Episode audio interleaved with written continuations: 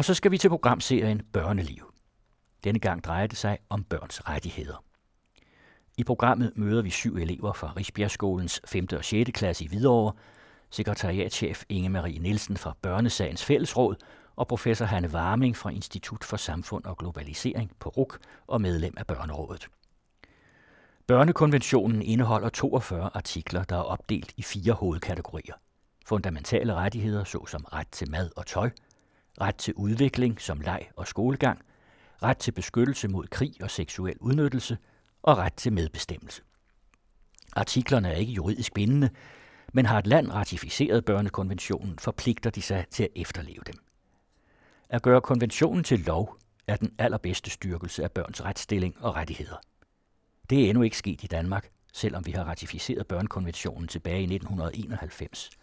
Og så længe den ikke er lov, kan retsmyndigheder og administrative beslutningstagere nøjes med at respektere den i begrænset omfang. Hvad er et barn? Et ung menneske, der er under 18 år. Rettighederne gælder alle børn. Det er lige meget, hvordan man ser ud, hvad man tror på osv. Alle skal have det lige godt. Beslutninger, der træffes, skal tage hensyn til barnets interesser. Staten skal have nogle regler, der beskytter barnet. Sådan lyder nogle få af børnekonventionens artikler, eller mere populært børns rettigheder. I 2011 blev Danmark af FN's børnerettighedskomité opfordret til at integrere konventionen i dansk lovgivning, og det er ved at ske lige nu. Regeringen nedsatte i december 2012 et udvalg under Justitsministeriet for at vurdere, om Danmark bør indarbejde konventionen i dansk ret. Men hvorfor er det så vigtigt? Ifølge Børnerådet er behovet for øget gennemslagskraft størst i kommunerne, fordi det særlige ansvar for børns trivsel her er mest synlig og relevant social, sundheds- og uddannelsesmæssigt. En forøget styrke er lige så nødvendig i forhold til de centrale lovgivningsprocesser, som hos andre besluttende myndigheder i forhold til børns liv, for eksempel statsforvaltningen. I den kommende tid skal forhandlinger i Folketinget vise, om et flertal efter 25 år vil gøre konventionen til lov. Inge Marie Nielsen fra Børnesagens Fællesråd, en paraplyorganisation for 16 organisationer, der alle arbejder med børn og unge, siger om Danmarks forhold til børnekonventionen. Det er vigtigt at sige til de danske politikere, at børnekonventionen er en måde at tænke børn på, at tænke børn som selvstændige borgere i Danmark. Og det man gør, når man inkorporerer, det er jo, at man, man, man lægger børnekonventionen ind som et, et tillæg, kunne du sige, til den danske lovgivning på området. Og når man gør det, så bliver det tydeligere for dig og mig som borger, at, øh, at her er noget, hvor børn er, er tilstilet nogle bestemte rettigheder. Det er den ene ting af det. Punkt to, det bliver også tydeligere i, øh, i, hos myndigheder i kommuner og andre steder, hvor, hvor der er nogle myndighedsudøvere, at det her skal efterprøves i forhold til en børnekonvention. Det er ikke noget, det kan, og, og vi kan ikke nøjes med på sigt da at sige, at, at det følger også konventionen. Men det skal faktisk gennemgås med henblik på, at det, at det er overholdt. Og endelig kan vi sige, at det kommer også til at have en, et, et retsligt grundlag, der hvor, hvor, hvor, der, hvor der er øh, nogle, et børneemne, som, som ryger til domstolen, så skal børnekonventionen også anvendes aktivt. Ikke bare nikkes til eller påberåbes en sjældent gang, men den skal anvendes aktivt i forhold til at sikre, at, at den retssag, øh, der skal afgøres, den også afgøres i henhold til den, øh, i henhold til den ånd og det, det, det indhold, der er i børnekonventionen. Isabella, Sara, Emma, Maria, Oliver, Rebecca og Tobias har en kommentar til, hvad børnerettigheder er for dem. Øhm, altså, børn har rettigheder til at, øhm, altså, til at have et sted at sove og få mad og sådan noget. Øhm, de har lov til at gå i skole, komme på hospitalet, have familie og ikke skal arbejde hele dagen. Have lov til fritids. Aktiviteter. Ja, aktiviteter. Og når man så bliver de 13 år, hvis de vil arbejde, og ikke blive tvunget til det af forældrene. Man må tro på, hvad man vil, og man må have sin egen mening, Men det er ikke hver gang, det er sådan, man får lov til det derhjemme og sådan noget. Hvis børn gør noget dumt, eller er ved at gøre det, så synes jeg, at forældrene skal bestemme og træde til. Men samtidig skal de heller ikke træde til hver gang, fordi børnene skal have en konsekvens og lære af deres fejl. Og det gør de ikke, hvis de træder til hver gang. De skal ligesom nogle gange høre, hvad man gør, og så hvis det ikke altid er rigtigt, så kan de godt komme ind med et bud og sådan noget. Og hvis det bare er dumt, så synes jeg, at man skal best- forældrene skal bestemme og sige, okay, det der, det skal du altså ikke. Det vil jeg give dig lov til. Børn skal have de rettigheder, om de vil have, fordi ellers kan det ske, at forældrene måske udnytter dem med arbejde og sådan, som det gjorde lidt i gamle dage før i tiden. Der er jo nogle lande, hvor at børn går i slidt tøj, de har ikke et hjem, de skal finde mad for øhm, skraldespand. I forhold til Danmark her er der supermarked, vi, vi kan have tøj på, vi kan have et hjem, og hvis ikke vores forældre døde, så hjælper, så vil der nogen, der vil hjælpe os med det. Så jeg synes, vi er et meget godt land. Vi skal have lov til at kunne gøre det, vi godt har lyst til, selvom vi ikke altid får lov til det. Men det er jo ikke alting, man må... Altså, der er nogle lande, hvor man ikke får lov til at sige det, man egentlig godt vil. Og derfor synes jeg, at børn skal have rettigheder til at sige, hvad de har lyst til, og bare leve, som de har lyst til. Der er en rettighed, som hedder barnets ret, eller sikring af barnets interesser. Og det er den, der skal sikre, at børn altid bliver hørt, bliver inddraget, får lov til at deltage med deres egen mening og blive forstået. Vi kan godt opleve, os der er i børneorganisationerne, at, at en kommune eller en statsforvaltning eller andre myndighedsbærere, de, de har kunne krydse af for, at et barn har været hørt. Men, men det at være forstået og være inddraget på barnets egne præmisser, det er en, en, en særlig rettighed, som jeg lægger utrolig meget vægt på. Netop problematikken omkring professionelle og børn er et væsentligt forskningsområde for professor Hanne Warming. Hun er professor på RUC og underviser og vejleder primært inden for socialvidenskab. PT er Hanne Warming leder af forskningsprojektet Tillid i socialt arbejde med børn i udsatte positioner. Det projekt fortæller hun om her. Jeg satte gang i projektet, fordi at det var det, jeg så, det rigtig meget handlede om. Hvis du skulle gøre en god forskel i børnenes liv, så handlede det om tillid mellem børn og de unge og de forskellige voksne omkring dem. Og jeg oplevede, at rigtig mange børn og unge havde en oplevelse af, at de voksne ikke havde tillid til dem. Øh, at de mødte dem med løftede pegefinger og sagde, men hvis du nu gør sådan, så går det nok bedre, eller før du kan gøre dig fortjent til, at vi finder en anden bolig til dig end hjemme hos dine forældre, så skal du lige passe din skolegang. At man hele tiden blev mødt med modkrav til, at man selv skulle gøre sig fortjent til at være en samarbejdspart i det sociale arbejde. Og de voksne i virkeligheden sagde også, at det er så svært det her, for de unge har ikke tillid til os. Så de siger ikke noget. Så der var sådan en oplevelse af det på begge sider, at der var mistillid. Og det er i virkeligheden også det, vores projekt viser, at, at det kan blive nogle negative spiraler, fordi hvis børnene bare har mødt nogle voksne uden for, for hjemmet, som et eller andet sted signalerer, at de ikke er, er rigtige, eller at de ikke bliver troet på, jamen så fører de det videre til de andre. Så første gang de møder en sagsbehandler, eller næste gang de møder en pædagog, så er de i virkeligheden lidt afvisende. Mm. De er desillusionerede, og de bliver mere og mere desillusionerede så. Mm. Så så kræver det et ekstra arbejde mm. for de voksne.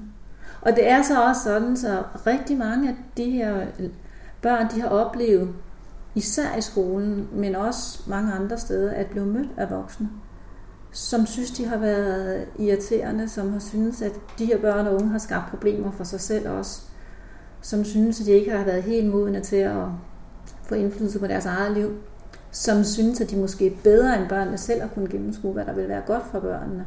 Så de sådan at prøve at, at få børnene med på, at det her var nok en god idé, frem for at lytte til, hvad det var, det handlede om for børnene selv.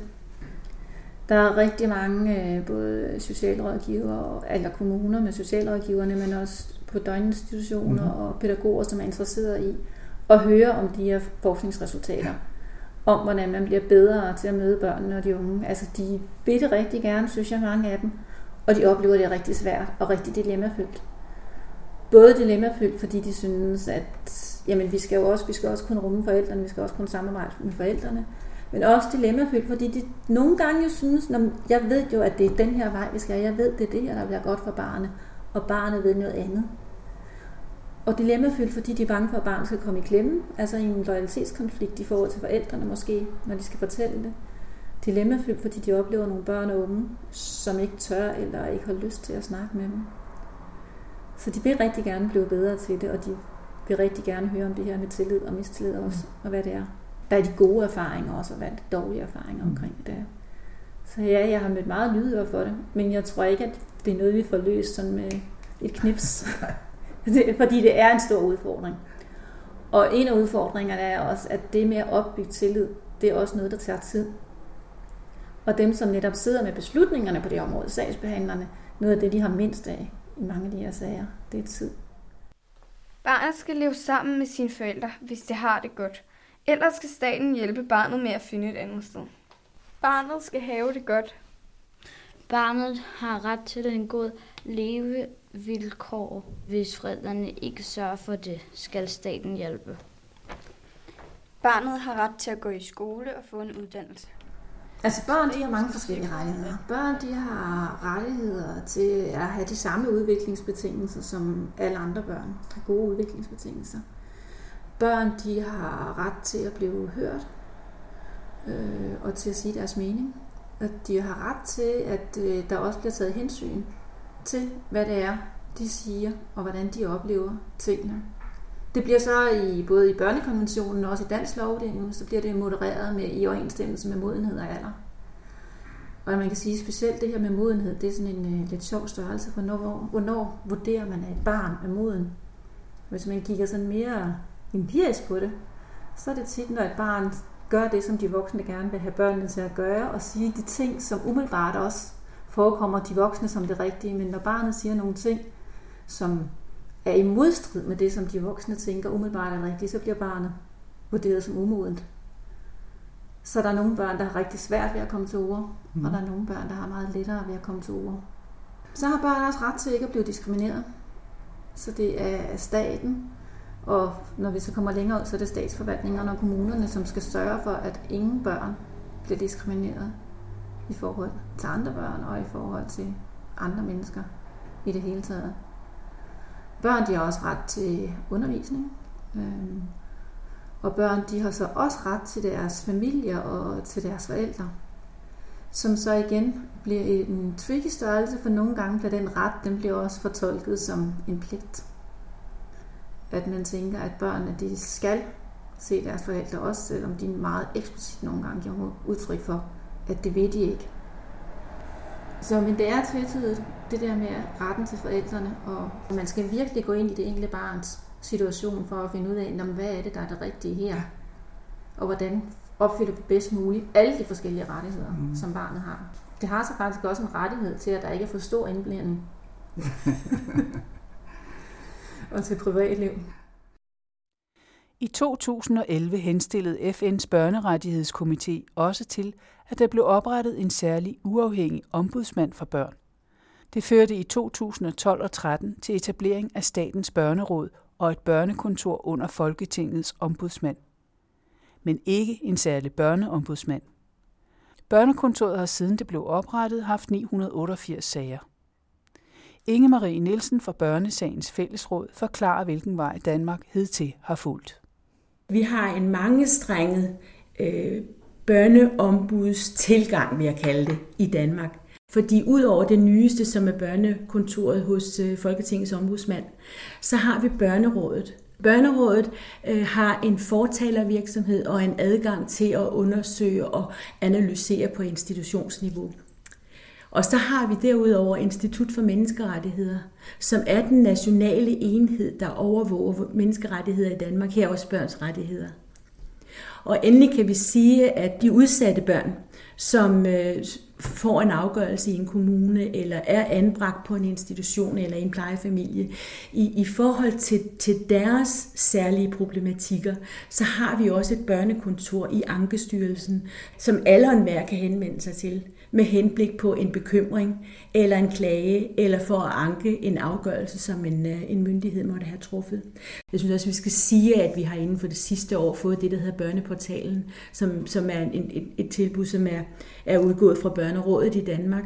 Og det er simpelthen meget målrettet, hvordan du kan få hjælp til forskellige ting, hvis du øh, ikke trives i skolen, hvis du øh, ikke bliver øh, taget alvorligt i, i din familie osv. Så, videre. så der er, der er sådan et meget konkret niveau for, hvordan man også kan søge hjælp.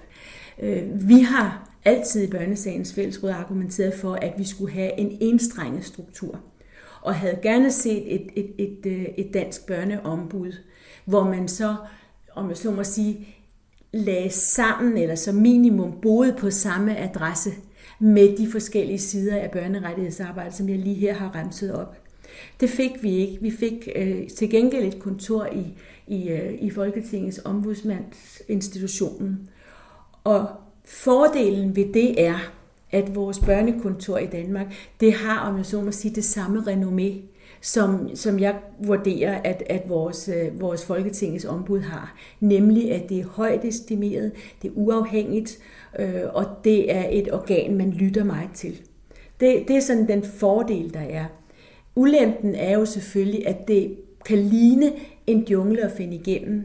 Men, men vi har arbejdet meget med, blandt andet fra børneorganisationernes side, at få det, om man så må sige, slået fast, både i i, om, i børnekontoret hos ombudsmanden, i børnerådet og de andre instanser, at man skal kunne give dem, der henvender sig, de børn eller unge, eller nogle pårørende til de pågældende, der henvender sig, kunne give dem en, en håndholdt vejledning. Vi har i Danmark en, en bredere vifte, end vi ser både hos den svenske børneombudsmand og hos den norske og når jeg nævner Sverige og Norge, så er det fordi, i, i Sverige har man et børneombud, som ikke er, er reguleret fordi det er en del af lovgivningen, det er børnekonventionen, heller ikke i den svenske lovgivning, men man har et strategisk, øh, en strategisk tilgang til, til hele børnerettighedsområdet i Sverige, som er spændende, fordi man har det, der hedder en national handlingsplan. Og vi kan se, det smitter af. Når man har en national handlingsplan, så forpligter det rigsdagen, som det hedder. Det forpligter også på det regionale niveau og på kommunalt niveau og helt ned på institutionsniveau. Og det er jo en spændende tankegang for det enkelte barn, at der er sådan en gennemsyring af det. Når vi nævner Norge, så er det fordi Norge gør det med de FN-konventioner, som de vælger at, at tilslutte sig, at dem inkorporerer de ved lov. Og også i det, i det norske børneombud er det sådan, at de kan ikke behandle klagesager, enkelte klagesager. Så vi er optaget af nu her, hvor vi evaluerer på, på den model, som Danmark har skabt, og se, hvad er det for nogle plusser, og hvad er det for en, en meget stor faglade, vi har fået i, i spil. Og samtidig må vi jo også være åbne og se, jamen, jo flere der er om at varetage, jo flere er der også nogle sprækker, hvor noget kan falde ned imellem. Altså, jeg synes et godt børneliv for mig, det vil være, at man ligesom har et hus, og som man kan være ligesom sammen med sine forældre i, og hygge sig. Og at man ikke skal bo et sted, hvor der er krig. Og rent drikkevand, det, det vil jeg da gerne have. Godt børneliv er nok, hvis man kan få mad og drikke og sove trygt om natten og have nogle familier, eller have en familie, og ja, bare have nogen, man elsker. Ellers ville det være ret trist, hvis man ikke havde nogen, man elsker. Min bedste øjeblik, når jeg er sammen med familien, det er nok, når hele familien er samlet på en ferie, eller ja, bare samlet til jul, eller noget i den stil.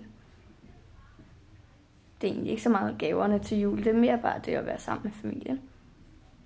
Det er trygt vi har alle ting, vi skal have, så man skal ikke klage over sit liv, altså i forhold til, hvis man skulle bo på gaden, og man fik, en, man fik ikke noget næsten, altså det ville jo være forfærdeligt. Det er da ikke altid, man lige har lyst til at gå i skole. Så vil man da hellere blive hjemme og sove.